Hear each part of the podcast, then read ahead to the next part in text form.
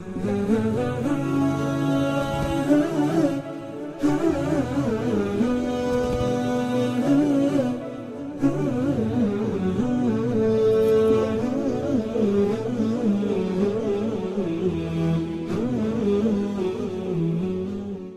الله الرحمن الرحيم الحمد لله رب العالمين وصلى الله وسلم وبارك على سيدنا ونبينا محمد وعلى اله وصحبه اجمعين اللهم علمنا ما ينفعنا وانفعنا بما علمتنا وارزقنا جميعا الإخلاص والسداد في القول والعمل.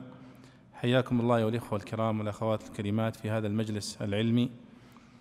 آه الثالث والثلاثين بعد المئة من مجالس التعليق على تفسير الإمام عبد الله بن عمر البيضاوي الشافعي رحمه الله تعالى.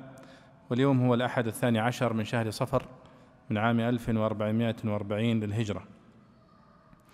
وقد وقفنا أو انتهينا إلى الآية الثانية عشرة وهي قوله تعالى ولقد أخذ الله ميثاق بني إسرائيل وبعثنا منهم اثني عشر نقيبا إلى آخر الآيات. ومناسبة هذه الآيات لما قبلها أنه كان في الآيات السابقة كما تلاحظون الحديث إلى أمة محمد صلى الله عليه وسلم يا أيها الذين آمنوا أوفوا بالعقود وهو خطاب متوجه إلى أمة محمد صلى الله عليه وسلم. ووجوب الوفاء بالعهود والمواثيق إلى آخره. الآن سيحدثنا الله سبحانه وتعالى عن المواثيق التي أخذها على بني إسرائيل وكيف كان موقفهم من هذه المواثيق وشيء من قصص موسى عليه الصلاة والسلام مع بني إسرائيل في هذه المسألة. ويعني بنو إسرائيل هم يعني أفضل نموذج لنقض المواثيق والعهود. ولذلك جاء الحديث عنهم في هذه السورة من هذه الزاوية.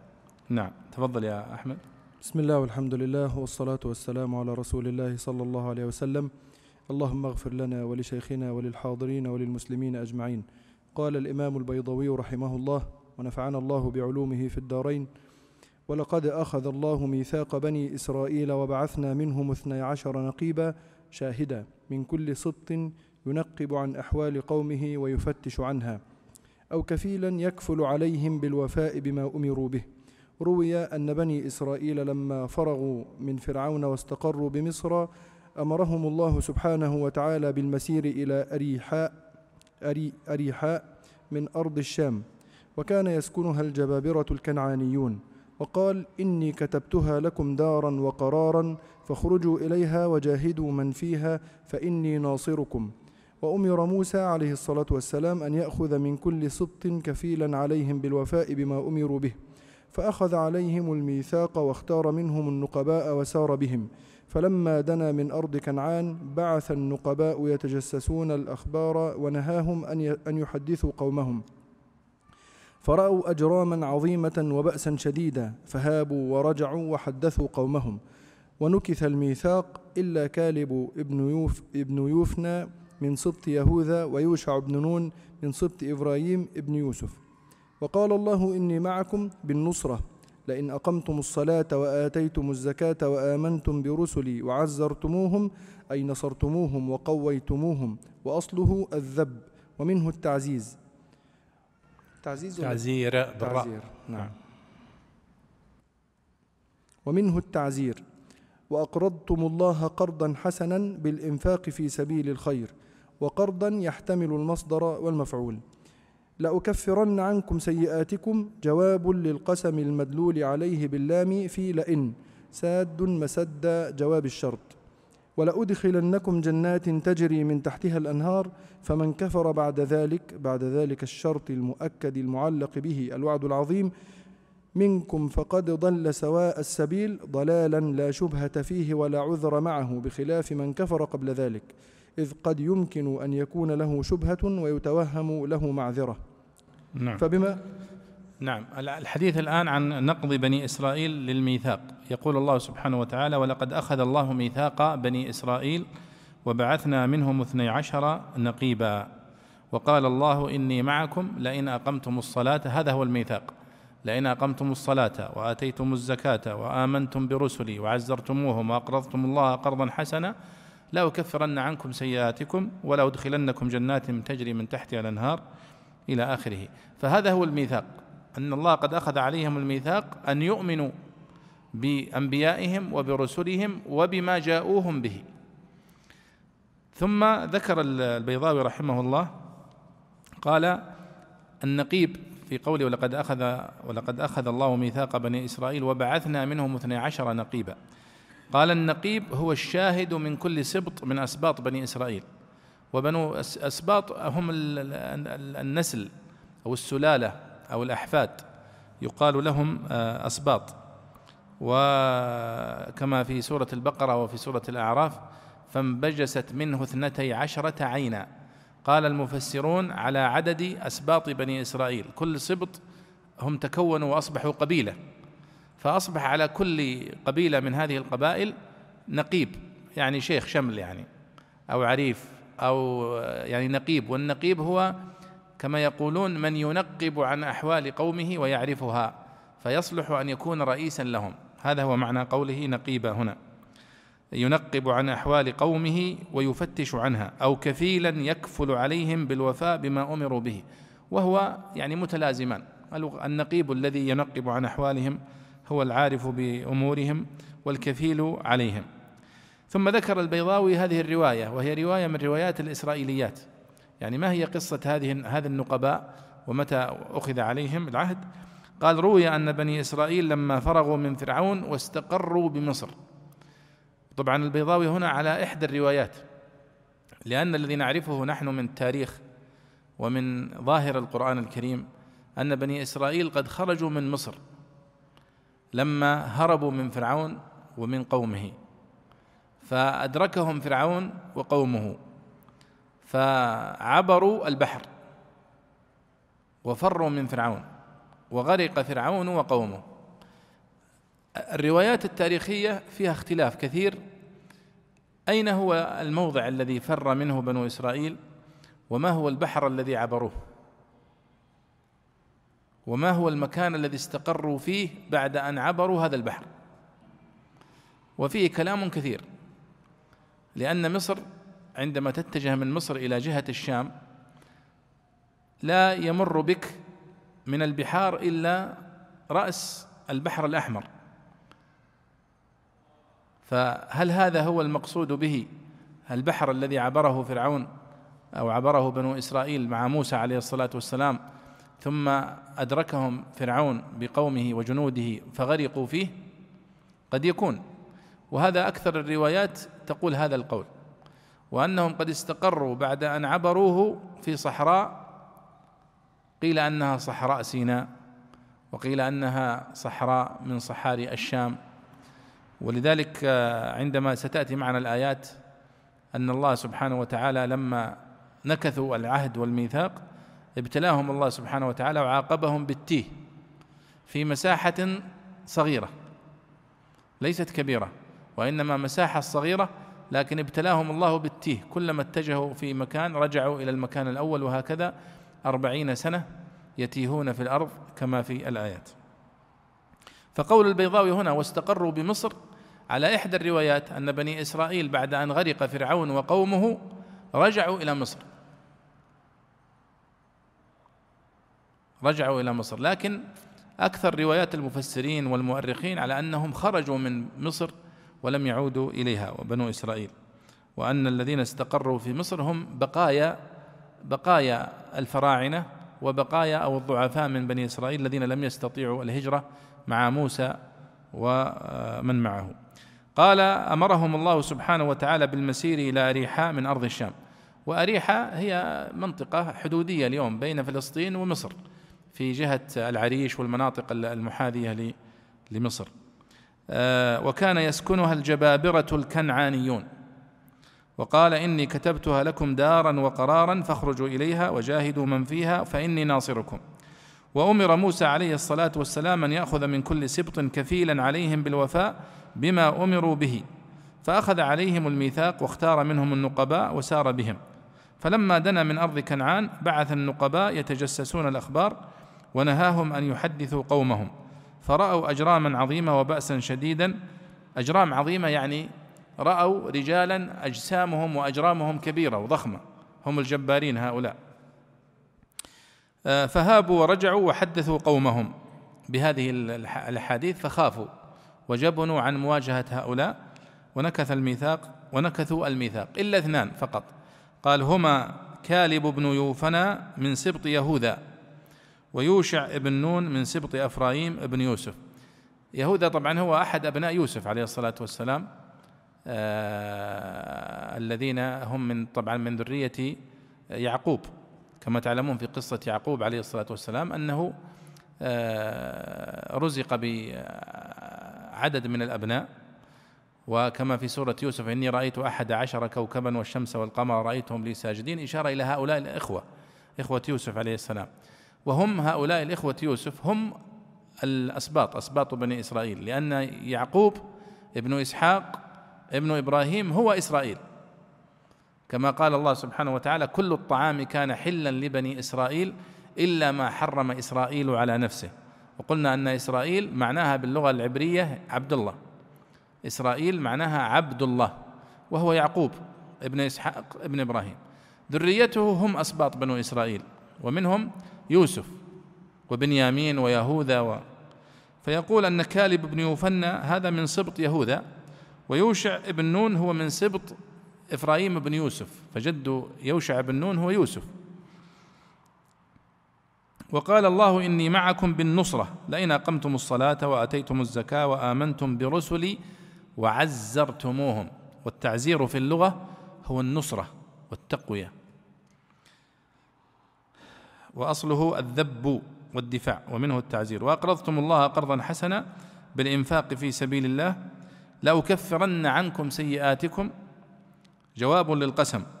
وتكفير السيئات هو مغفرتها وتغطيتها وعدم المحاسبة عليها.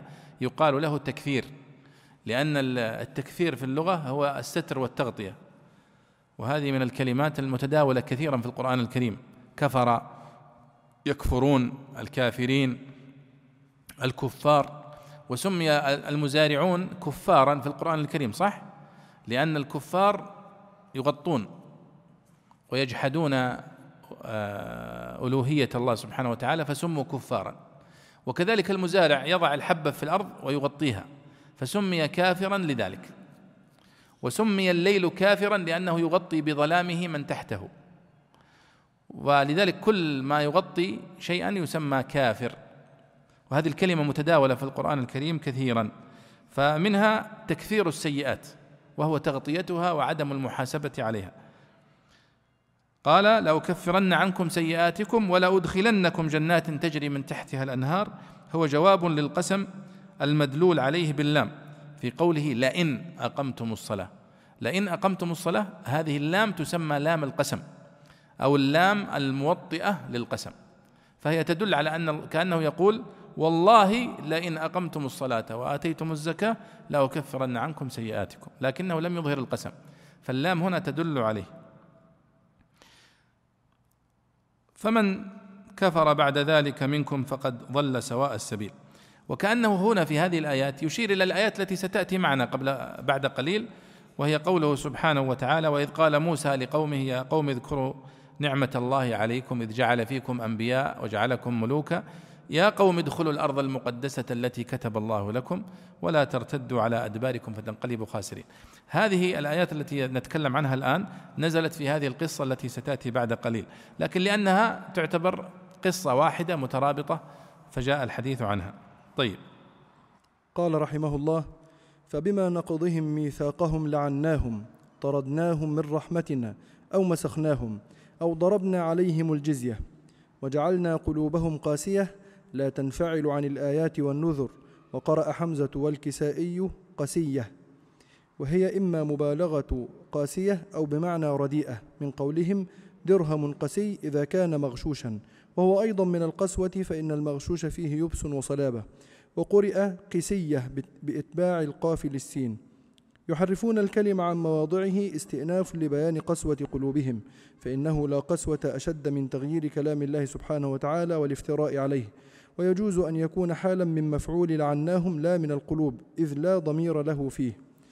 ونسوا حظا وتركوا نصيبا وافيا مما ذكروا به من التوراة أو من اتباع محمد صلى الله عليه وسلم والمعنى أنهم حرفوا التوراة وتركوا حظهم مما أنزل عليهم فلم ينالوه. وقيل معناه أنهم حرفوها فنزلت بشؤمه أشياء منها عن حفظهم لما روي أن ابن مسعود قال قد ينسى المرء بعض العلم بالمعصية وتلا هذه الآية. ولا تزال تطلع على خائنة منهم خيانة منهم أو فرقة خائنة أو خائن والتاء للمبالغة.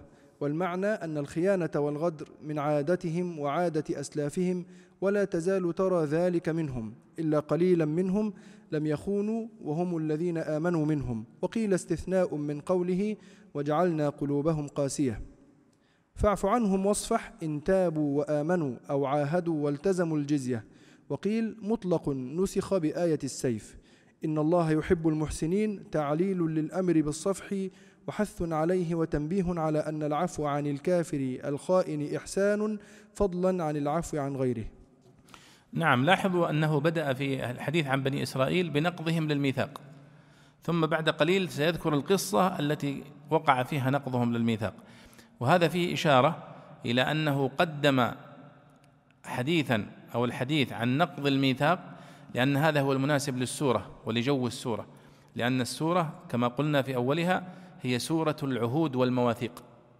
فذكر الله في أولها الأمر بوجوب الوفاء بالعهود والمواثيق ثم جاء الآن ليذكر لنا نموذجا تاريخيا من الذين نقضوا العهود والمواثيق وكيف تكرر منهم ذلك وكيف الأنبياء عانوا منهم وهم موسى عليه الصلاة والسلام وعيسى بسبب نقضهم للمواثيق التي أخذها الله عليهم والتي أخذها موسى عليهم والتي أخذها الناس عليهم إلى آخره.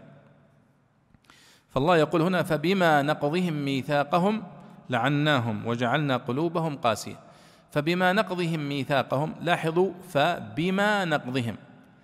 معنى الآية فبنقضهم ميثاقهم. طيب لماذا قال فبما نقضهم؟ هذا للمبالغة أو للتأكيد للتأكيد عفوا. مثلها مثل قوله سبحانه وتعالى فبما رحمة من الله لنت لهم. أي فبرحمة عظيمة من الله لنت لهم. فالما هنا للتأكيد فبما رحمة من الله. وهنا فبما نقضهم ميثاقهم أي فبسبب كثرة نقضهم للمواثيق لعناهم وجعلنا قلوبهم قاسية. أي طردناهم من رحمتنا أو مسخناهم أو ضربنا عليهم الجزية. وميثاقهم هنا مفرد لكن المقصود به جنس المواثيق. يعني فبما نقضهم مواثيقهم. جعلنا قلوبهم قاسية. والقاسية هي الجامدة التي لا تنفعل بالآيات والنذر. ثم ذكر البيضاوي ثلاث قراءات. جعلنا قلوبهم قاسية جعلنا قلوبهم قسيه جعلنا قلوبهم قسيه ثلاث قراءات فيها. فأما قاسية فواضح معناها أنها اسم فاعل من القسوة وأما قسية إما أن تكون مبالغة في قاسية وإما أن تكون بمعنى رديئة من قولهم درهم قسي أي رديء آه، ومغشوش. وهي من القسوة فإن المغشوش فيه يبس وصلابة. طيب قال يحرفون الكلمة عن مواضعه يعني كأن تحريف اليهود والنصارى لما أنزل الله عليهم هو فرع وثمرة من قسوة قلوبهم. وأنه لم يعد في قلوبهم خوف من الله ولا وجل ولا هيبة ولذلك تجرأوا على تحريف كلام الله سبحانه وتعالى. قال يحرفون الكلم عن مواضعه ونسوا حظا مما ذكروا به. قال البيضاوي يحرفون الكلمة عن مواضعه استئناف لبيان قسوة قلوبهم. لأن قسوة لأن قسوة القلوب أشد من تغيير كلام الله سبحانه وتعالى والافتراء عليه. ويجوز أو يقول فإنه لا قسوة أشد من تحريف كلام الله. ويجوز أن يكون حالا ونسوا حظا مما ذكروا به. يعني ونسوا نصيبا وافرا مما أنزل عليهم في التوراة من التذكير أو من اتباع محمد صلى الله عليه وسلم وقد نزل عليهم في التوراة.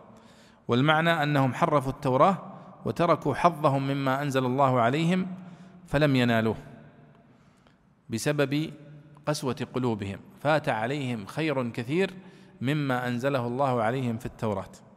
وقد روى روي عن ابن مسعود رضي الله عنه أنه قال قد ينسى المرء بعض العلم بالمعصية. وتلا هذه الآية فنسوا حظا مما ذكروا به. ولا تزال تطلع على خائنة منهم إلا قليلا منهم. يعني اليهود لا تزال تطلع على خائنة منهم. ذكر البيضاوي هنا ثلاث احتمالات. لا تزال تطلع على خيانة أن المقصود بخائنة هنا أي خيانة. أو ولا تزال تطلع على فرقة خائنة أو جماعة خائنة من بني إسرائيل. بإشارة إلى أنه بعضهم فيه أمانة ولكن الخيانة موجودة. والاحتمال الثالث لا تزال تطلع على خائن من بني إسرائيل. خائن. طيب لماذا قال خائنة؟ قال التاء للمبالغة كقولنا فلان طاغية. فالتاء للمبالغة وهو فلان طاغ لكن يقال فلان طاغية للمبالغة.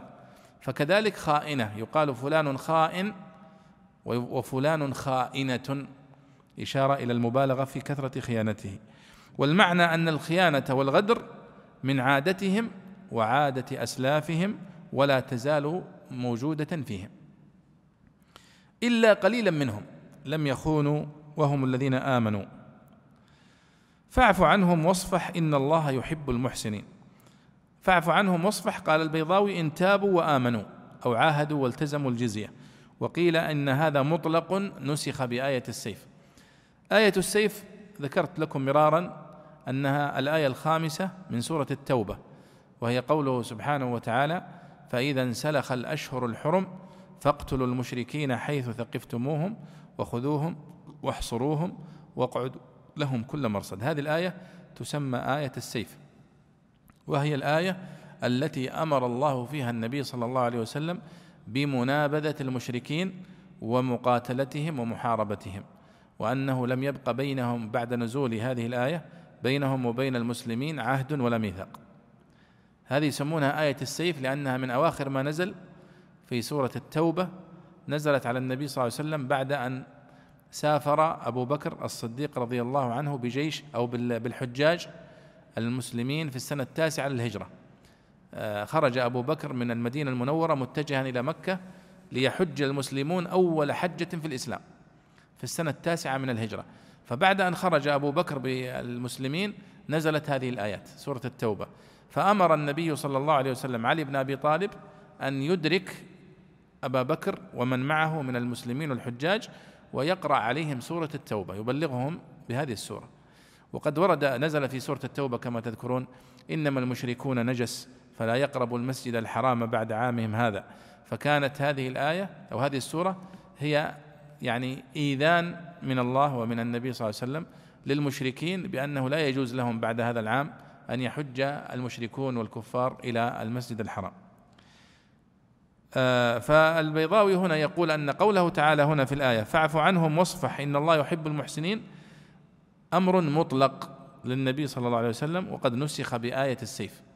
فإن آيات العفو والصفح والعفو عن المشركين وعن غيرهم قد نسخت بآية السيف. والمفسرون يبالغ بعضهم مثل البيضاوي هنا يبالغون في قولهم إن آية السيف قد نسخت كثيرا من الآيات في القرآن الكريم كآيات العفو. ولذلك تجدون في بعض كتب الناسخ والمنسوخ الإكثار من ذكر الآيات المنسوخة. مثل على سبيل المثال كتاب ابن الجوزي في الناسخ والمنسوخ وكتاب هبة الله ابن سلامة وكتاب لابن حزم وليس ابن حزم علي بن أحمد. وإنما ابن حزم الآخر له كتاب في الناسخ والمنسوخ بالغ فيه في ذكر الآيات المنسوخة وأوصلها إلى 270 آية. أكثر من 150 آية منها قيل إنها نسخت بهذه الآية آية السيف. مثل هذه الآية. قالوا كل آيات العفو والصفح والإحسان إلى المشركين قد نسخت بآية السيف. لكن الصحيح أن الآيات المنسوخة في القرآن الكريم لا تتجاوز تسع آيات. على الأكثر التي ثبت نسخها. وأما ما سوى ذلك فهي دعاوى لم تثبت. بل إنه يقول أحد العلماء لم أجد آية واحدة وقع الإجماع على نسخها إلا آية واحدة عفوا. وجدت آية واحدة وهي قوله سبحانه وتعالى آه، في سورة المجادلة آه، وهي آية النجوى. إذا ناجيتم الرسول فقدموا بين يدي نجواكم صدقة. ثم قال في الآية التي بعدها فإذ لم تفعلوا وتاب الله عليكم فأقيموا الصلاة وآتوا الزكاة إلى آخر الآية. قال هذه الآية الوحيدة التي رأيت إجماع المفسرين على أنها منسوخة وأما ما سوى ذلك فوقع الاختلاف فيها. لكن الذي صح فيه النسخ لا يتجاوز تسع آيات وبعضهم اقتصر على خمس آيات فقط. فهذا رد لكثير من الدعاوى التي قيلت في نسخ الآيات القرآنية. منها هذه الآية على سبيل المثال قيل إن قوله فاعف عنهم واصفح منسوخ بآية السيف. وهذا غير صحيح. إن الله يحب المحسنين هذا تعليل للأمر بالصفح وحث عليه وتنبيه على أن العفو عن الكافر الخائن إحسان. فضلا عن العفو عن غيره من المسلمين أو غيرهم. نعم تفضل. قال رحمه الله ومن الذين قالوا إنا نصارى أخذنا ميثاقهم أي وأخذنا من من النصارى ميثاق ميثاقهم كما أخذنا ممن قبلهم. وقيل تقديره ومن الذين قالوا إنا نصارى قوم أخذنا. وإنما قال قالوا إنا نصارى ليدل على أنهم سم سموا أنفسهم بذلك ادعاء لنصرة الله سبحانه وتعالى. فنسوا حظا مما ذكروا به فأغرينا فألزمنا. من غرى من غري بالشيء إذا لصق به. بينهم العداوة والبغضاء إلى يوم القيامة بين فرق النصارى وهم نسطورية ويعقوبية وملكانية. أو بينهم وبين اليهود وسوف ينبئهم الله بما كانوا يصنعون بالجزاء والعقاب. نعم لاحظوا أنه في الآية السابقة تحدث عن اليهود وأخذ الميثاق عليهم ونقضهم للميثاق وهنا يتحدث عن النصارى. ولاحظوا أنه قال ومن الذين قالوا إنا نصارى. ولم يقل ومن النصارى أخذنا ميثاقهم فنسوا حظا مما وسوف ينبئهم الله بما كانوا لا وإنما قال ومن الذين قالوا إن نصارى. ما ما هي دلالته؟ دلالته أنه يقول سبحانه وتعالى أخذنا أيضا الميثاق على من يسمون أنفسهم نصارى ولم يكونوا آه، وافين بما يعني زعموه وما ادعوه. ولذلك هنا يقول ومن الذين قالوا إنا نصارى أخذنا ميثاقهم كما أخذناها من من قبلهم من اليهود. وإنما قال قالوا إن نصارى ليدل على أنهم سموا أنفسهم بذلك ادعاء لنصرة الله ونصرة نبيه عيسى عليه الصلاة والسلام. وهو من قوله في سورة الصف وإذ قال عيسى ابن مريم للحواريين من أنصاري إلى الله؟ قال الحواريون نحن أنصار الله. أيضا هنا آه، في قوله قالوا إنا نصارى. اختلف في نسبة النصارى. لماذا سمي النصارى نصارى؟ هل هو لأنهم نصروا عيسى ابن مريم؟ أو نسبة إلى قرية يقال لها نصرة فيقال لمن ينتسب إليها نصارى وهي قرية من قرى الشام قرى فلسطين. قال فنسوا حظا مما ذكروا به. أيضا مثل اليهود. وحرفوا وبدلوا ونقضوا المواثيق التي أخذها الله عليهم واخذها عيسى بن مريم. فأغرينا بينهم العداوة والبغضاء إلى يوم القيامة. أغرينا أي ألزمنا ووقعت بينهم العداوات والخلافات وتفرقوا إلى فرق كثيرة بسبب نقضهم للمواثيق. قال من غري بالشيء إذا لصق به. وقد يكون والله أعلم من مشتقاتها الغراء هذا السائل الذي تلصق به الأوراق وغيرها. قد يكون والله أعلم. قال فأغرينا بينهم العداوة والبغضاء إلى يوم القيامة بين فرق النصارى. البيضاوي هنا يقول وهم نسطورية ويعقوبية وملكانية. أو بينهم وبين اليهود. وهذا يعني محتمل. هذه الفرقة طبعا اللي ذكرها البيضاوي هنا النسطورية واليعقوبية والملكانية هي يعني من الفرق النصرانية القديمة. لكن النصرانية زادت الفرق فيها وتفرقت وت يعني توسعت توسعا شديدا.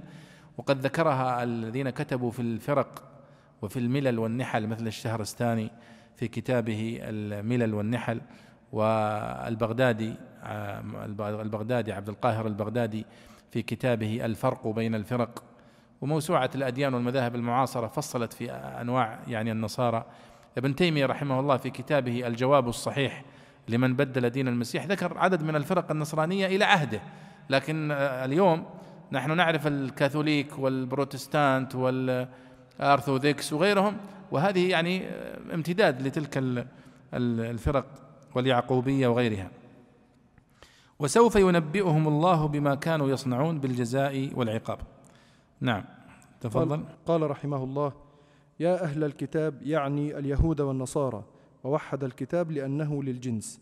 قد جاءكم رسولنا يبين لكم كثيرا مما كنتم تخفون من الكتاب كنعت محمد صلى الله عليه وسلم وآية الرجم في التوراة وبشارة عيسى عليه الصلاة والسلام بأحمد صلى الله عليه وسلم في الإنجيل.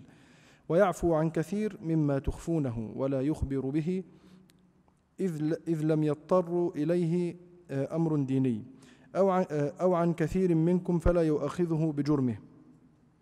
قد جاءكم من الله نور وكتاب مبين يعني القرآن فإنه الكاشف لظلمات الشك والضلال والكتاب الواضح الإعجاز وقيل يريد بالنور محمدا صلى الله عليه وسلم. يهدي به الله وحد الضمير لأن المراد بهما واحد أو لأنهما كواحد في الحكم. من اتبع رضوانه من اتبع رضاه بالإيمان منهم. سبل السلام طرق السلامة من العذاب أو سبل, سبل الله ويخرجهم من الظلمات إلى النور من أنواع الكفر إلى الإسلام بإذنه بإرادته أو توفيقه ويهديهم إلى صراط مستقيم طريق هو أقرب الطرق إلى الله سبحانه وتعالى ومؤد إليه لا محالة. نعم. يا أهل الكتاب قلنا أنها إذا أطلقت يا أهل الكتاب فإنها تشمل اليهود والنصارى في القرآن الكريم. يا أهل الكتاب أي يعني اليهود والنصارى ووحد الكتاب لأنه للجنس. يعني يا أهل الكتب السماوية لأن كتاب اليهود هو التوراة وكتاب النصارى الإنجيل. قد جاءكم رسولنا نبينا محمد صلى الله عليه وسلم يبين لكم كثيرا مما كنتم تخفون من الكتاب ويعفو عن كثير. الأشياء التي كان يخفيها اليهود والنصارى من أبرزها نعت محمد صلى الله عليه وسلم. تذكرون أنه مر معنا يعني هذا الحديث في أكثر من آية في سورة البقرة. عند قوله تعالى إن الصفا والمروة من شعائر الله. وما بعدها تحدثنا عن أن هذا كان من أبرز ما كتمه اليهود والنصارى من كتبهم وهو وصف النبي محمد صلى الله عليه وسلم فيه. لأن نعت النبي صلى الله عليه وسلم في التوراة والإنجيل واضح. لكن من كثر التحريفات كان من أكثر الأشياء التي حرفها اليهود والنصارى في كتبهم الأوصاف التي فيها بشارة بمحمد. عبثوا بها عبثا كثيرا. وأيضا من الأشياء التي حرفوها آه، قولهم بأن الذبيح هو آه، إسحاق وليس إسماعيل من أبناء إبراهيم عليه الصلاة والسلام لأنهم يريدون أن يصرفوا هذا الشرف عن محمد وعن ذرية إسماعيل إلى ذرية إسحاق التي منها يعقوب وأنبياء بني إسرائيل. وأيضا من الأشياء التي كتموها آية الرجم. في التوراة كما في قصة النبي صلى الله عليه وسلم لما جاءه آه، أناس من اليهود يريدون أن يحكم آه، فيهم أو لهم في آه، في رجل من اليهود محصن وقع في الزنا. فلما علموا أن حكمه في التوراة هو الرجم قالوا يعني هذا رجل شريف وله مكانة في اليهود نذهب إلى محمد لعل الحكم في الإسلام يكون أخف. فالنبي صلى الله عليه وسلم ذهب ذهب لما ذهبوا إليه آه، كان عبد الله بن سلام موجود وهو من علماء اليهود سابقا وقد أصبح من المسلمين. فقال للنبي صلى الله عليه وسلم يا رسول الله إن الحكم عندهم الرجم فمرهم فليأتوا بالتوراة ويقرأوا عليك. فأمرهم النبي صلى الله عليه وسلم أن يأتوا بالتوراة فلما وصل القارئ إلى آية الرجم وضع أحد الأحبار يده على على الآية التي فيها الرجم. والنبي لا يقرأ ولا عليه الصلاة والسلام. فقال عبد الله بن سلام يا رسول الله مره فليرفع يده. عشان تشوف الآية اللي فيها الرجم. فهذه أيضا مما كانوا يخفونه. أيضا بشارة عيسى عليه الصلاة والسلام في الإنجيل بأحمد صلى الله عليه وسلم في الإنجيل بمحمد. ومبشرا برسول يأتي من بعد اسمه أحمد. هذه أيضا مما كتمها النصارى وأخفوها. وهذه المسألة يا شباب تجدون الحديث عنها بتفصيل وأنصحكم بالقراءة فيه. في كتب أفردت لهذا وفيه بعض الموسوعات التي تناولت هذا بشكل مفصل. من الكتب التي أفردت لهذا كتاب الرد الجميل على القول بإلهية عيسى في الإنجيل للإمام الغزالي رحمه الله. هذا كتاب قيم جدا وكان طبع بالفرنسية قبل أن يطبع بالعربية وهو للغزالي. يتحدث فيه عن الرد على من قال بألوهية المسيح وتحدث عن بشارة الإنجيل بمحمد صلى الله عليه وسلم. وأيضا كتاب رائع جدا ومختصر يعني فيه عبرة. عنوانه تحفة الأريب في الرد على أهل الصليب. آه، وهو لأحد النصارى آه، الذي أسلم واسمه عبد الله الترجمان. سمى نفسه هو عبد الله ولما انتقل إلى تونس وأصبح مترجما عند أمير أو ملك تونس آه، سمى نفسه الترجمان عبد الله الترجمان. هذا الكتاب كتاب قيم وله أكثر من طبعة. طبعه مصطفى حماية رحمه الله الطبعة الأولى قديما وحققه تحقيقا جيدا في مصر. وطبعه أيضا أو حققه أحد الباحثين في جامعة أم القرى وطبعته دار القلم أيضا. عنوانه تحفة الأريب في الرد على أهل الصليب. هذا رجل جميل يعني له قصة طريفة ذكرها هو نفسه في الكتاب وقال إني يعني كانت طفلا صغيرا آه، ولكن كان ذكيا عندما التحق بالكتاب فانتخبه آه، أحد القساوسة الكبار في أسبانيا. آه، طبعا الكتاب كتب تقريبا عام 300 عام 823 هجرية. كتب باللغة العربية سنة 823 هجرية. آه، فهذا عبد الله الترجمان هذا كان طفل صغير وذكي فانتخبه هذا القسيس وأخذه معه في الكنيسة وأخذ يعلمه ويقرأ عليه ويعني استقل به وأخذ يقرأ عليه ويتعلم منه سنين طويلة. وكان هذا الرجل القسيس زعيما للقساوسة في أسبانيا وفي أوروبا كلها. آه، وكان القساوسة في أوروبا وفي أسبانيا خصوصا يجتمعون كل سنة. في أشبه, أشبه ما يكون بمؤتمر علمي في أسبانيا. عند هذا القسيس ليتناقشون في قضايا في التوراة وقضايا في قضايا الدينية يعني مؤتمر ديني. وكان هذا الرجل وهو القسيس مرجع يرجعون إليه. يعني هو المفتي وهو الشيخ المشايخ. وكان يأخذ معه هذا الشاب عبد الله الترجمان هذا وهو صغير حتى بلغ تقريبا 26 سنة. يوم من الأيام حان موعد هذا اللقاء السنوي الذي يجتمع فيه القسيس بالقساوسة وطلاب العلم في أسبانيا من النصارى طبعا. غاب مريض كان مريضا فقال لهذا الشاب عبد الله الترجمان اذهب أنت نيابة عني أنا لا أستطيع أن أحضر هذا اللقاء. فحضر طبعا عبد الله الترجمان وسار نقاش وجدل نقاش. كان من ضمن النقاش الذي وقع في ترجمة أو تفسير كلمة لعيسى عليه الصلاة والسلام في الإنجيل وهو أنه يقول وإني أبشركم بالفارق ليط وبظهوره في آه، مكان كذا وكذا في بلاد العرب. الفارق ليط الفارق ليط. فاختلفوا طلاب العلم والحضور موجودين من هو الفارق ليط هذا؟ فقالوا هو بعضهم قال هو يحيى وبعضهم قال أنه غيره وقع الاختلاف ولم يصلوا إلى رأي فلما رجع عبد الله الترجمان إلى يعني البيت والتقى بشيخه هذا القسيس فقال كيف كان اجتماعكم اليوم؟ قال والله كنا كنا نتمنى أنك تكون معنا في هذا اللقاء. لماذا؟ قال والله وقعنا في اختلاف شديد في كلمة الفارق ليط. ما عرفنا من المقصود بها. فقال ماذا قالوا؟ قال والله بعضهم قال يحيى وبعضهم قال فلان وبعضهم قال لا ليس هذا. فقال هل تعرف أنت الفارق؟ قال نعم أعرفه. فقال فأخبرني من هو الفارق ليط؟ قال لا أخبرك فإنه لا ينفعك. فبكى فما زال به يقول سبحان الله أنا أخدمك منذ عشر سنوات وما قلت لك يوما لا ولا سألتك يوما عن شيء. اليوم سألتك هذا السؤال من هو الفارق ليط وتمنعني من الجواب؟ فبكى. فما زال به حتى قال له اسمع. سأخبرك ولكن لا تخبر أحد بهذا الذي أخبرك به. فإنك لو أخبرت أحدا به سأكذبك. والناس سوف يصدقوني وسيكذبونك. وإن أردت أن تحدث فحدث بعد موتي. قال طيب. قال الفارق ليط هو محمد. فقال نبي العرب؟ نبي المسلمين؟ قال نعم هو الفارق ليط. قال لماذا لا تتبعه طيب؟ أنت لماذا لا تتبعه ما دام تعرف أن هذا الحق؟ قال أنت ترى ما أنا فيه من الغنى ومن الثراء ومن الأبهة. ولو أسلمت لأصبحت إنسانا عاديا عند المسلمين.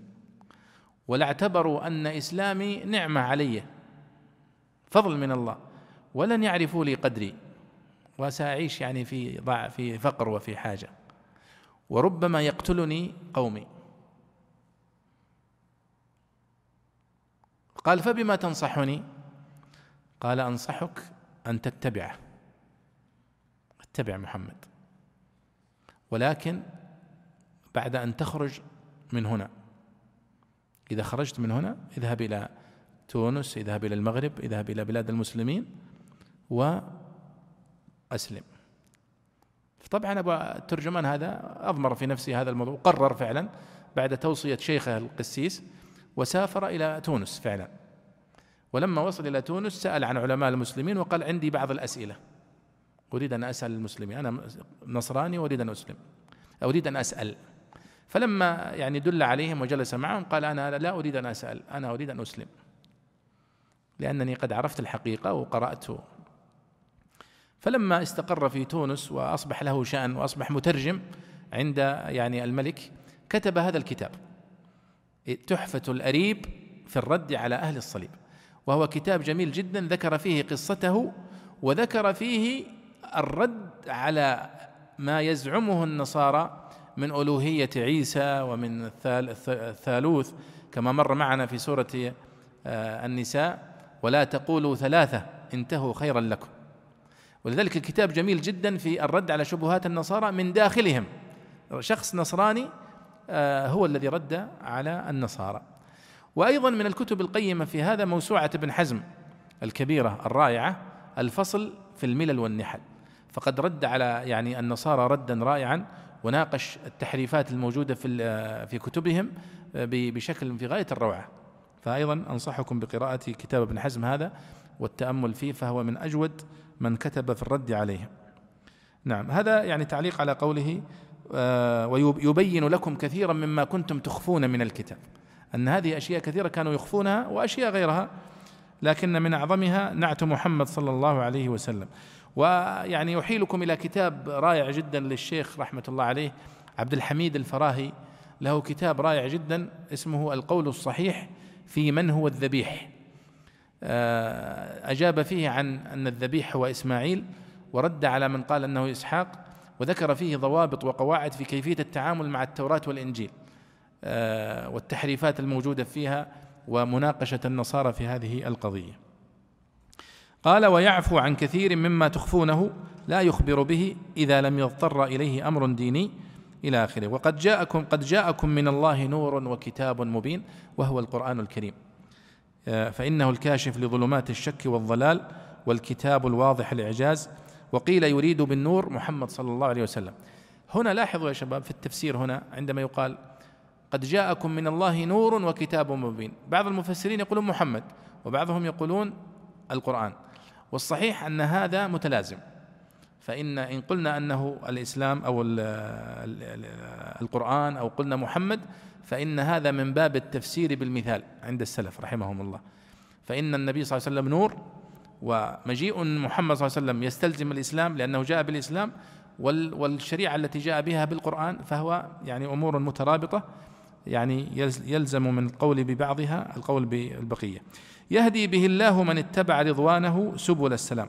يعني يهدي الله بهذا النور وهو ما جاء به النبي صلى الله عليه وسلم يهدي به الله من اتبع رضوانه ومن شاء الله هدايته سبل السلام. هنا لاحظوا أن في العادة أنه في القرآن الكريم يشير إلى طريق الحق بأنه الصراط المستقيم. فيوحده ويذكر طرق الضلالة فيجمعها. كما يقول ولا تتبعوا السبل فتفرق بكم عن سبيله. هنا قال يهدي به الله من اتبع رضوانه سبل السلام. فأشار إلى أن طرق الحق وشعب الإيمان كثيرة. سبل السلام. وهي طرق السلامة من العذاب أو طرق أو سبل الله. ويخرجهم من الظلمات إلى النور بإذنه وبإرادته ويهديهم إلى صراط مستقيم. وهو طريق الله سبحانه وتعالى. الذي يؤدي إليه. نعم. قال رحمه الله لقد كفر الذين قالوا إن الله هو المسيح ابن مريم هم الذين قالوا بالاتحاد منهم وقيل لم يصرح به أحد منهم ولكن لما زعموا أن فيه لاهوتا وقالوا لا إله إلا واحد لزمهم أن يكون هو المسيح. فنسب إليهم لازم قولهم توضيحا لجهلهم وتفضيحا لمعتقدهم. قل فمن يملك من الله شيئا فمن يمنع من قدرته وإرادته شيئا إن أراد أن يهلك المسيح عيسى عليه الصلاة والسلام عيسى بن مريم وأمه ومن في الأرض جميعا احتج بذلك على فساد عقولهم وتقريره أن المسيح مقدور مقهور قابل للفناء كسائر الممكنات ومن كان كذلك فهو بمعزل عن الألوهية. ولله ملك السماوات والأرض وما بينهما يخلق ما يشاء والله على كل شيء قدير إزاحة لما عرض لهم من الشبهة في أمره والمعنى أنه سبحانه وتعالى قادر على الإطلاق يخلق من غير أصل كما خلق السماوات والأرض ومن أصل كخلق ما بينهما فينشئ من أصل ليس من جنسه كآدم وكثير من الحيوانات ومن أصل يجانسه إما من ذكر وحده كما خلق حواء أو من أنثى وحدها كعيسى أو منهما كسائر الناس. نعم. يعني هذا أيها الإخوة إشارة إلى هذا النقض للميثاق الذي أخذه الله على بني إسرائيل النصارى عندما أرسل لهم عيسى فإن الله قد أمر عيسى أن يدعوهم إلى التوحيد فهم وقعوا في الشرك. فذكر الله هذا نموذج لنقضهم للميثاق. فقال لقد كفر الذين قالوا إن الله هو المسيح ابن مريم ابن مريم. فهذا نقض للميثاق لأنه لم يدعهم إلى أن يعبدوه ويتخذوه إلها بدليل أنه في, في آخر السورة وإذ قال الله يا عيسى ابن مريم أأنت قلت للناس اتخذوني وأمي إلهين من دون الله؟ قال سبحانك ما يكون لي أن أقول ما ليس لي بحق إن كنت قلته فقد علمته. تعلم ما في نفسي ولا أعلم ما في نفسك إلى آخر الآيات. فإذا هذا نموذج لنقضهم للميثاق وهم آه، تأليههم لعيسى. البيضاوي يقول هم الذين قالوا بالاتحاد منهم. يعني الذين قالوا بأن اتحد اللاهوت بالناسوت وأن عيسى إله ويعني حلت روح الإله في عيسى. آه، هم الذين قالوا بالاتحاد منهم. وقيل لم يصرح به أحد منهم. لم يعني لم يثبت أن أحد من من طوائف النصارى تقول عيسى هو الله. لكن صريح القرآن يثبت هذا. صريح القرآن يثبت هذا أن هناك فرقة من النصارى قالوا إن المسيح هو الله. ولذلك قال لقد كفر الذين قالوا إن الله هو المسيح ابن مريم. لكن المؤرخين قد يغيب عنهم بعض ال بعض ال الأشياء فيقولون لم يثبت عندنا أن هناك من النصارى من يقول هذا القول. وقد وجدت هذا في كتب المؤرخين من النصارى الذين أرخوا للنصارى. أنهم يقولون ليس لا يوجد في تاريخ النصارى ولا في كتبهم من قال إن الله هو المسيح ابن مريم. ولكن لما زعموا أن فيه لاهوتا وقالوا لا إله إلا واحد لزمهم أن يكون هو المسيح فنسب إليهم لازم قولهم توضيحا لجهلهم وتفضيحا لمعتقدهم. كلام البيضاوي هذا هو بحسب علمه هو بحسب معرفته بتاريخ النصرانية الذي وصل إليه. ولذلك من أفضل الكتب التي تقرؤونها أيضا في هذه المسألة كتاب للشيخ محمد أبو زهرة رحمه الله عنوانه محاضرات في النصرانية. للشيخ محمد أبو زهرة رحمه الله. له كتاب قيم جدا عنوانه محاضرات في النصرانية. تكلم فيه عن هذه المسألة بكلام في غاية الجودة. قل فمن يملك من الله شيئا إن أراد أن يهلك المسيح ابن مريم وأمه ومن في الأرض جميعا. هذا رد على من يدعي ألوهية المسيح. يقال له من يملك للمسيح نفعا أو ضرا إذا أراد أن يهلك الله المسيح وأمه. فإذا كان الله قادر على أن يهلك المسيح وأن يهلك أمه فهذا دليل على أنهم ليسوا آلهة لأنهم مقهورين ويجري عليهم ما يجري على المخلوقات. والله سبحانه وتعالى لا يجري عليه ما يجري على المخلوقات. فهو لا يفنى ولا يموت ولا لم يلد ولم يولد ولا تأخذه سنة ولا نوم. بخلاف هؤلاء وهم عيسى فهو يأكل وينام ويشرب إلى آخره. كما قال وأمه صديقة كانا يأكلان الطعام. يعني بشر عاديين. وأيضا لاحظوا أنه في في الآيات معنا هنا يقول له المسيح عيسى بن مريم فينسبه إلى أمه لكي يثبت أنه إنسان عادي بشر مثله مثل أي واحد فينا ينتسب إلى أمه له أم. صحيح أنه ليس له أب. وهذا من من بديع صنع الله كما أن آدم ليس له أب وليس له أم فعيسى ليس له أب. وكما يقال أيضا في آه، كبش الذي فدي به إسماعيل أنه ليس له أب ولا أم وهكذا. آه، قال إن أراد أن يهلك المسيح عيسى ابن مريم وأمه ومن في الأرض جميعا احتج بذلك على فساد عقولهم. وتقريره أن المسيح مقدور مقهور قابل للفناء كسائر الممكنات ومن كان كذلك فهو بمعزل عن الألوهية. إذا هذا استدلال عقلي على فساد قولهم بألوهية عيسى عليه الصلاة والسلام. ولله ملك السماوات والأرض وما بينهما يخلق ما يشاء والله على كل شيء قدير. مر معنا أنه عند الشرك عند الحديث عن الشرك عن آه، أمثال هذه الحديث هنا يأتي قول حديث الله عن سعة ملكه. وأنه سبحانه وتعالى لا يخرج شيئا عن ملكه في السماوات ولا في الأرض إزاحة لما عرض لهم من الشبهة في أمره. والمعنى أنه سبحانه وتعالى قادر على الإطلاق يخلق من غير أصل كما خلق السماوات والأرض ومن أصل كخلق ما بينهما فينشئ من أصل ليس من جنسه كآدم قد خلقه من تراب وكثير من الحيوانات ومن أصل يجانسه إما من ذكر وحده كما خلق حواء أو من أنثى كعيسى. أو منهما كسائر الناس. فالله سبحانه وتعالى على كل شيء قدير. لا يعجزه شيء ولا يخرج عن قدرته شيء. وهذه الصفات يا شباب هي طبعا صلب ما ندرسه نحن في علم العقيدة. التوحيد. عندما نقول التوحيد ونقسمه إلى توحيد الألوهية وربوبيه واسماء وصفات هو توحيد تقسيم دراسي. وإلا التوحيد هو واحد. توحيد الله سبحانه وتعالى وإذا وحدناه وأنه إله واحد لزم منه أن يكون هو الخالق والرازق والمدبر لأنه هو الذي يستحق العبادة. ولزم منه أيضا توحيده بصفاته وأسمائه التي ذكرها في القرآن والسنة. الذي يقرأ القرآن ويقرأ السنة يخرج منها بصفات متكاملة لهذا الإله بأنه خالق مدبر رازق سميع بصير على كل شيء قدير بكل شيء عليم لا تأخذه سنة إلى آخره. ولذلك شوفوا الآيات التي فيها صفات لله في القرآن الكريم لها فضل خاص. مثل آية الكرسي. الله لا إله إلا هو الحي القيوم لا تأخذه سنة ولا نوم لأنها في صفات الله فهي أعظم آية في القرآن. وسورة قل هو الله أحد لأنها في صفات الله تعدل ثلث القرآن. وأواخر سورة آه، الحشر ورد في فضلها أيضا بعض الأحاديث لأنها هو الله الذي لا إله إلا هو الملك القدوس السلام المؤمن المهيمن فيها صفات الله سبحانه وتعالى. وهذه تعزز في نفس المؤمن هيبة الله سبحانه وتعالى وتربيها في نفسه. ولذلك كتب توشيهيكو إيزوتسو هذا الباحث الياباني كتاب جميل له عنوانه الله والإنسان في القرآن. أن الذي يقرأ القرآن الكريم سيخرج بانطباع عن هذا الإله. الذي هو الله سبحانه وتعالى بأنه بهذه الصفات سميع بصير عليم إلى آخره. لما تقرأ أيضا صفات الإنسان في القرآن تجد أنه مخلوق ضعيف عاصي يتوب يقتل. كما ذكر الله في سورة البقرة الملائكة أول ما قال الله لهم إني جاعل في الأرض خليفة قالوا وتجعل فيها من يفسد فيها ويسفك الدماء. والإنسان فيه هذه الصفة فإنه يسفك الدماء ويقتل ويقع في هذا لكن أيضا فيه الصفات الأخرى بأنه يحقن الدماء ويؤمن ويتوب ويستغفر ويجاهد في سبيل الله ففيه هذا وهذا. طيب.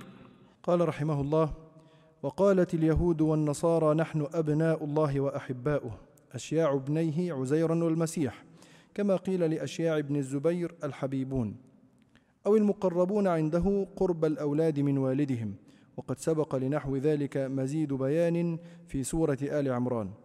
قل فلم يعذبكم بذنوبكم؟ أي فإن صح ما زعمتم فلم يعذبكم بذنوبكم؟ فإن من كان بهذا المنصب لا لا يفعل, ما يوجب لا يفعل ما يوجب تعذيبه. وقد عذبكم في الدنيا بالقتل والأسر والمسخ واعترفتم بأنه سيعذبكم بالنار أياما معدودات. بل أنتم بشر ممن خلق ممن خلقه الله تعالى يغفر لمن يشاء وهم من آمن به وبرسله ويعذب من يشاء وهم من كفر. والمعنى أنه يعاملكم معاملة سائر الناس لا مزية لكم عنده. ولله ملك السماوات والأرض وما بينهما كلها سواء في كونها خلقا وملكا له. وإليه المصير فيجازي المحسن بإحسانه والمسيء بإساءته. يا أهل الكتاب قد جاءكم رسولنا يبين لكم أي الدين وحذف لظهوره أو ما, أو ما كتمتم وحذف لتقدم ذكره. ويجوز ألا يقدر, ألا يقدر مفعول على معنى يبذل لكم البيان. والجملة في موضع الحال أي جاءكم رسولنا مبينا, مبينا لكم. على فترة من الرسل متعلق بجاءكم أي جاءكم على حين فتور من الإرسال وانقطاع من الوحي. أو يبين حال من الضمير فيه. أن تقولوا ما جاءنا من بشير ولا نذير كراهة أن تقولوا ذلك وتعتذروا به. فقد جاءكم بشير ونذير متعلق بمحذوف أي لا تعتذروا بما جاءنا فقد جاءكم. والله على كل شيء قدير فيقدر على الإرسال تترى كما فعل بين موسى وعيسى عليهما الصلاة والسلام إذ كان بينهما ألف وسبعمائة, ألف وسبعمائة سنة وألف نبي. وعلى الإرسال على فترة كما فعل بين عيسى ومحمد عليهما الصلاة والسلام كان بينهما ستمائة أو خمسمائة وتسع وستون سنة وأربعة أنبياء ثلاثة من بني إسرائيل وواحد من العرب خالد ابن, سنا ابن سنان العبسي. وفي الآية امتنان عليهم بأن, بأن بعث إليهم حين انطمست آثار الوحي وكانوا أحوج ما يكونون إليه. نعم يقول الله وقالت اليهود والنصارى نحن أبناء الله وأحباؤه. قل فلم يعذبكم بذنوبكم؟ بل أنتم بشر ممن خلق. يغفر لمن يشاء ويعذب من يشاء. نحن أبناء الله وأحباؤه. قال البيضاوي أشياع ابنيه. يعني معنى قول اليهود والنصارى نحن أبناء الله وأحباؤه. يعني أبناء أو أحباء وأشياع وأصدقاء ابنيه المسيح وعزير. لأن النصارى قالوا أن المسيح ابن الله. وقالت اليهود عزير ابن الله كما في آه، الآيات. فقال أشياع ابنيه عزيرا والمسيح. وأن معنى, معنى هذا معنى قولهم نحن أبناء الله وأحباؤه. لأننا أيضا يجب أن نكون آه، عندما نقرأ مثل هذه الآية ننصف أنه ليس مقصودهم أننا نحن أبناء الله مباشرة لم يقل أحد منهم بهذا. وإنما يقصدون أننا أصدقاء وأتباع وأشياع لأبنائها الذين زعموا أنهم أبنين له المسيح وعزير. كما قيل لأشياع ابن الزبير الحبيبون والمقربون عنده فهنا جاء الرد عليهم ردا عقليا. رد قل لهم يا محمد ما دام إنكم أبناء الله وأحباؤه فلما يعذبكم بذنوبكم؟ يبتليكم كما يبتلي غيركم ويعذبكم. إشارة إلى أن لو كنتم أبناء الله وأحباءه حقيقة لما عذبكم كما يعذب غيركم. قال فإن صح ما زعمتم فلما يعذبكم؟ فإن بذنوبكم؟ فإن من كان بهذا المنصب لا يفعل ما يوجب تعذيبه. وقد عذبكم في الدنيا بالقتل وبالأسر وبالمسخ واعترفتم بأنه سيعذبكم بالنار أياما. وقالوا لن تمسنا النار إلا أياما معدودات. وهكذا. بل أنتم بشر ممن خلق. يغفر لمن يشاء وهم من آمن بالله وبرسله ويعذب من يشاء وهم من كفر. والمعنى أنكم زيكم زي الناس. ولستم أبناء الله ولا احباؤه ولكن من آمن منكم واتبع الحق فهو المقرب الناجي ومن كفر فهو المعذب الهالك. ولله ملك السماوات والأرض وما بينهما وإليه المصير. ثم قال يا أهل الكتاب قد جاءكم رسولنا يبين لكم على فترة من الرسل. البيضاوي هنا يقول أنه حذف المفعول به. يبين لكم ماذا؟ يبين لكم الحق. يبين لكم الطريق المستقيم. على فترة من الرسل يعني على حين فترة من الرسل انقطاع من الرسل. لأن الفتور هو الضعف والانقطاع. فعلى حين فترة من الرسل يعني من إرسال الأنبياء وانقطاع الوحي. أن تقولوا ما جاءنا من بشير ونذير. يعني حتى لا تعتذروا يوم القيامة وتحتجوا بأنه ما جاءكم من بشير ولا نذير. فقد جاءكم بشير ونذير. يعني قد جاءكم بشير ونذير يعني جنس البشير والنذير. يعني قد جاءكم رسل كثيرون وأنبياء كثيرون يبشرونكم وينذرونكم. والله على كل شيء قدير. يقول يقدر على الإرسال تترى كما فعل بين موسى وعيسى عليهم الصلاة والسلام. فيقول البيضاوي كان بين موسى وعيسى ألف وسبعمائة سنة. وهذه مسألة يا شباب مسألة تاريخية. يعني ممكن ترجع لكتب التاريخ الموثوقة وتنظر كم كان بين عيسى وبين موسى من الزمن. كان بينهم ألف وسبعمائة سنة. وكم كان كم أرسل الله من الأنبياء؟ قال البيضاوي أرسل الله في هذه المدة 1700 سنة ألف نبي أو ألف نبي. وعلى الإرسال على فترة كما فعل بين عيسى ومحمد فإنه لم يكن بين عيسى ومحمد أنبياء. مع أنه كان بينهما ستمائة أو خمسمائة وتسعة وستين سنة ولم يكن فقط إلا أربعة أنبياء ثلاثة من بني إسرائيل وواحد من العرب وهو خالد بن سنان العبسي. طبعا خالد بن سنان العبسي هذا قيل أنه نبي والصحيح أنه ليس بنبي كان قبل النبي صلى الله عليه وسلم بخمسين سنة. يعني ولد قبل النبي صلى الله عليه وسلم بخمسين سنة لكنه كان رجلا صالحا يدعو إلى الخير فبعض المؤرخين قالوا أنه كان نبيا من الأنبياء. وفي الآية امتنان عليهم بأن بعث إليهم حين انطمست آثار الوحي وكانوا أحوج ما يكونون إلى ظهور النبي صلى الله عليه وسلم وهكذا فعلا ظهر عليه الصلاة والسلام بعد هذه المدة الطويلة من انقطاع الأنبياء طيب. قال رحمه الله وإذ قال موسى لقومه يا قوم اذكروا نعمة الله عليكم إذ جعل فيكم أنبياء فأرشدكم وشرفكم بهم ولم يبعث في أمة ما بعث في بني إسرائيل من الأنبياء. وجعلكم ملوكا أي وجعل منكم أو فيكم. وقد تكاثر فيهم الملوك تكاثر, تكاثر الأنبياء بعد فرعون حتى قتلوا يحيى وهموا بقتل عيسى عليه الصلاة والسلام. وقيل لما كانوا مملوكين في أيدي القبط فأنقذهم الله وجعلهم مالكين لأنفسهم وأمورهم سماهم ملوكا. وآتاكم ما لم يؤت أحدا من العالمين من فلق البحر وتظليل الغمام وإنزال المن والسلوى ونحوها مما آتاهم الله. وقيل المراد بالعالمين عالم زمانه عالم زمانهم. نعم. يعني هذه الآية آه، ستبدأ في حديث موسى عليه الصلاة والسلام مع قومه. فالله يقول وإذ قال موسى لقومه يا قوم اذكروا نعمة الله عليكم. فهو بدأ هنا في حديثه مع قومه بتذكيرهم بنعمة الله عليهم.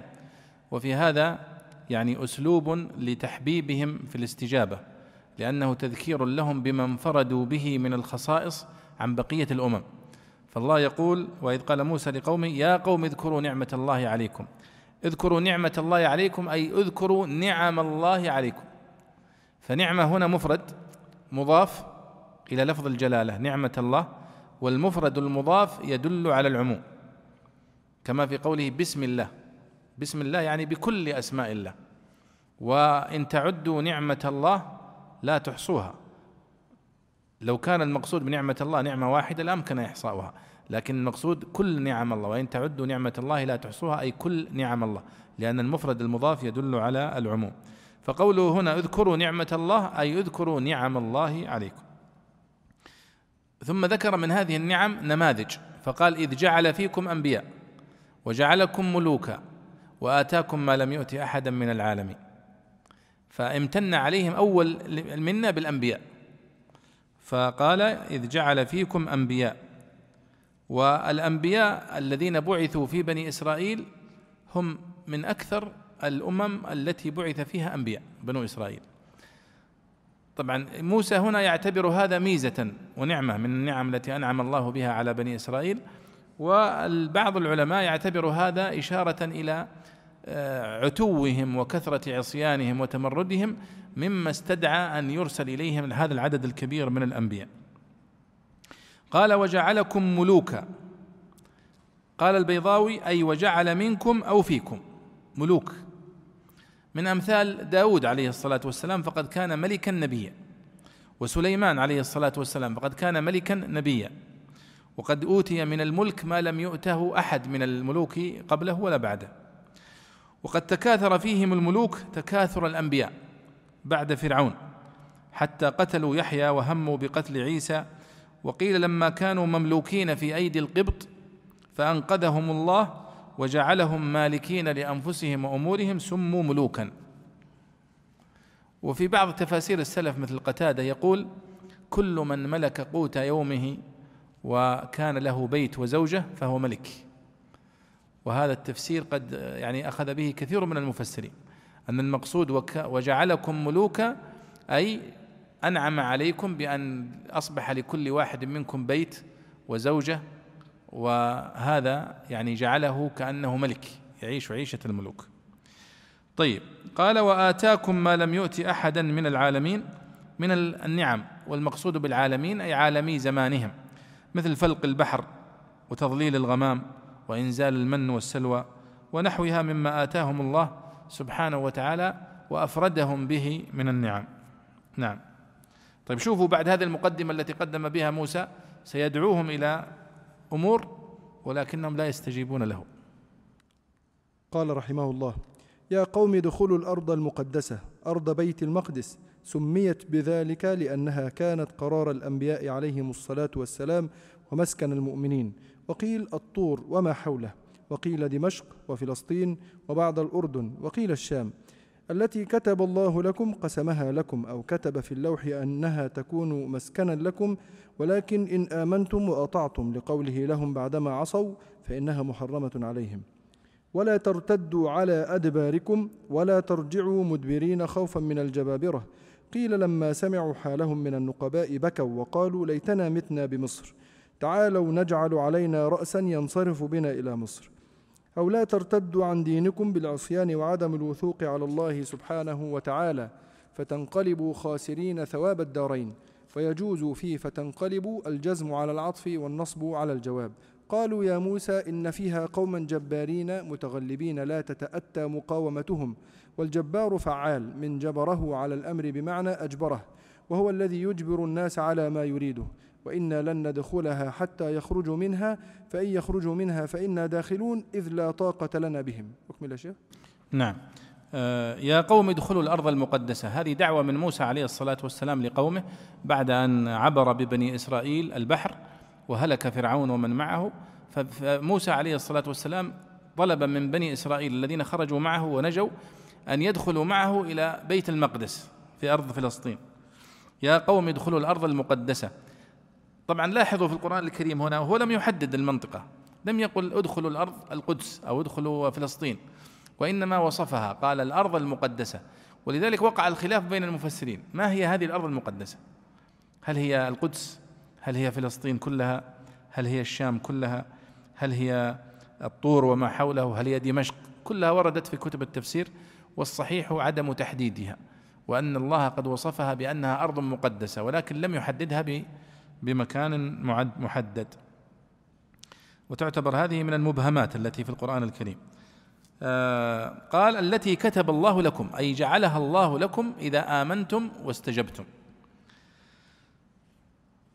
بدليل أنه لما رفضوا أن يستجيبوا قال الله فإنها محرمة عليهم.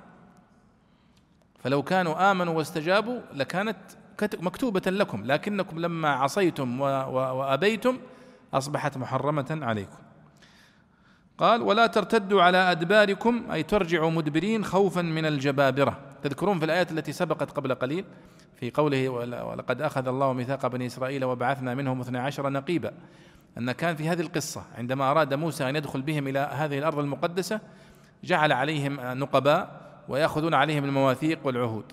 فذهب هؤلاء النقباء واستشرفوا هذه المنطقة حتى إذا أتوا إليها يكونوا عارفين بمداخلها. فأخبروهم أن أهل هذه المنطقة يعني ضخام الأجسام وهم إن فيها قوما جبارين. فخافوا. فلما قال لهم هذا القول قالوا إن فيها قوما جبارين وإنا لن ندخلها حتى يخرجوا منها. ولا ترتدوا على أدباركم. قال لأنهم لما سمعوا حالهم بكوا وقالوا ليتنا متنا بمصر إلى آخره.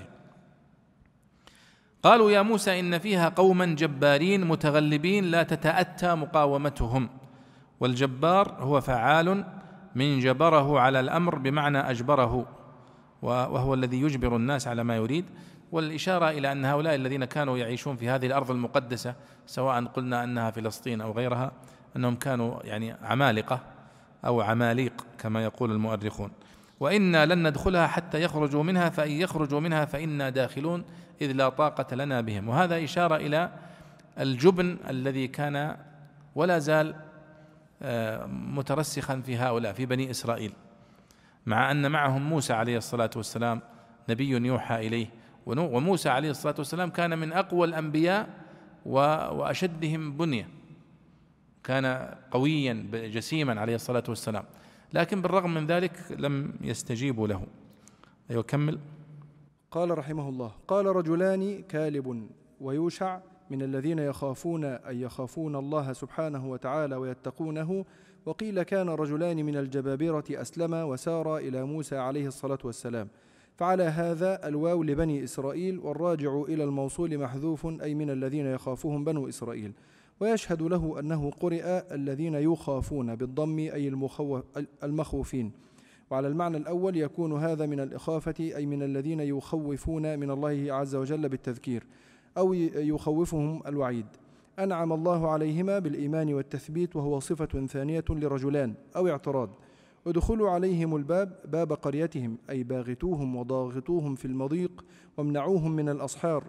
فإذا دخلتموه فإنكم غالبون لتعسر الكر عليهم في المضايق من عظم أجسامهم لأنهم أجسام لا قلوب فيها. ويجوز أن يكون علمهما بذلك من إخبار موسى عليه الصلاة والسلام وقوله كتب الله لكم. أو مما علم من عادة الله سبحانه وتعالى في نصرة رسله وما عهد من صنعه لموسى عليه الصلاة والسلام في قهر أعدائه. وعلى الله فتوكلوا إن كنتم مؤمنين أي مؤمنين به ومصدقين بوعده. نعم يعني ألاحظ هنا أنه ذكر حوارا أن موسى عليه الصلاة والسلام لما عجز عن إقناع قومه بدخولهم إلى الأرض المقدسة كان هناك من قوم موسى عقلاء ومؤمنون. وأصحاب شجاعة وإقدام. منهم هذان الرجلان الذين أنعم الله عليهما بالهداية وبهذا الموقف. قال رجلان من الذين يخافون أنعم الله عليهما. يعني قد أنعم الله عليهما بالثبات والإيمان. الروايات الإسرائيلية تقول أنهما يوشع بن نون وكالب الذي هو من ذرية آه، يوسف عليه الصلاة والسلام. آه، أي يخافون الله تعالى وقيل كان رجلان من الجبابرة من الفلسطينيين هؤلاء لكنهم أسلما وسار إلى موسى عليه الصلاة والسلام. لكن الصحيح هو الأول. ادخلوا عليهم الباب يعني يحرضون قومهم قوم موسى بأن يدخلوا على هؤلاء الجبارين يدخلون عليهم أرضهم وعبروا عن دخول الأرض ودخول المعركة بدخول الباب. ادخلوا عليهم الباب فإذا دخلتموه فإنكم غالبون. وعلى الله فتوكلوا إن كنتم مؤمنين. وفي هذا إشارة إلى أنه لن يأتيك النصر إلا إذا بدأت وبذلت الأسباب. هذا إشارة منهم أنهم لابد من بذل السبب حتى يتأتى لك النصر. ولكن لا يمكن أن يأتيك النصر وأنت لم تبذل السبب. ولذلك الله سبحانه وتعالى يقول للمؤمنين وأعدوا لهم ما استطعتم من قوة ومن رباط الخيل ترهبون به عدو الله وعدوكم. فالمطلوب دائما من المؤمنين بذل الوسع والاجتهاد في ذلك. والله سبحانه وتعالى هو الذي ينزل النصر على من يشاء وما النصر إلا من عند الله. هذا الموقف لاحظوا هنا في بني إسرائيل وأيضا في قصة التي مرت معنا في البقرة. ألم تر إلى الذين خرجوا من بني إسرائيل وهم ألوف حذر الموت؟ فقال لهم الله موتوا ثم أحياهم وإلى آخرها. لما طلبوا آه، من نبيهم أن يجعل لهم ملك يقاتلون تحت رايته. فبعث الله لهم طالوت ملكا صح؟ لكنهم لما بعث الله لهم طالوت واختاره قالوا لا أن يكون له الملك علينا ونحن أحق بالملك منه ولم يؤت ساعة من المال. فرسبوا عند الاختبار. ثم لما خرج بهم انخذل بعضهم. ثم لما عبروا النهر قال الله إني قال إني مبتليكم بنهر. فمن شرب منه فليس مني ومن لم يشربه فإنه مني إلا من اغترف غرفة بيده فشربوا منه إلا قليلا منهم. فلما يعني نجت أو يعني خرجت هذه القليلة الفئة القليلة أيضا تمحصت عند اللقاء. قال الله سبحانه وتعالى ولما برزوا لجالوت وجنوده قالوا لا طاقة لنا اليوم بجالوت وجنوده فأيضا خذل عدد منهم. قال الذين يظنون أنهم ملاقوا الله كم من فئة قليلة؟ غلبت فئة كثيرة بإذن الله والله مع الصابرين فهزموهم بإذن الله وقتل داود جالوت.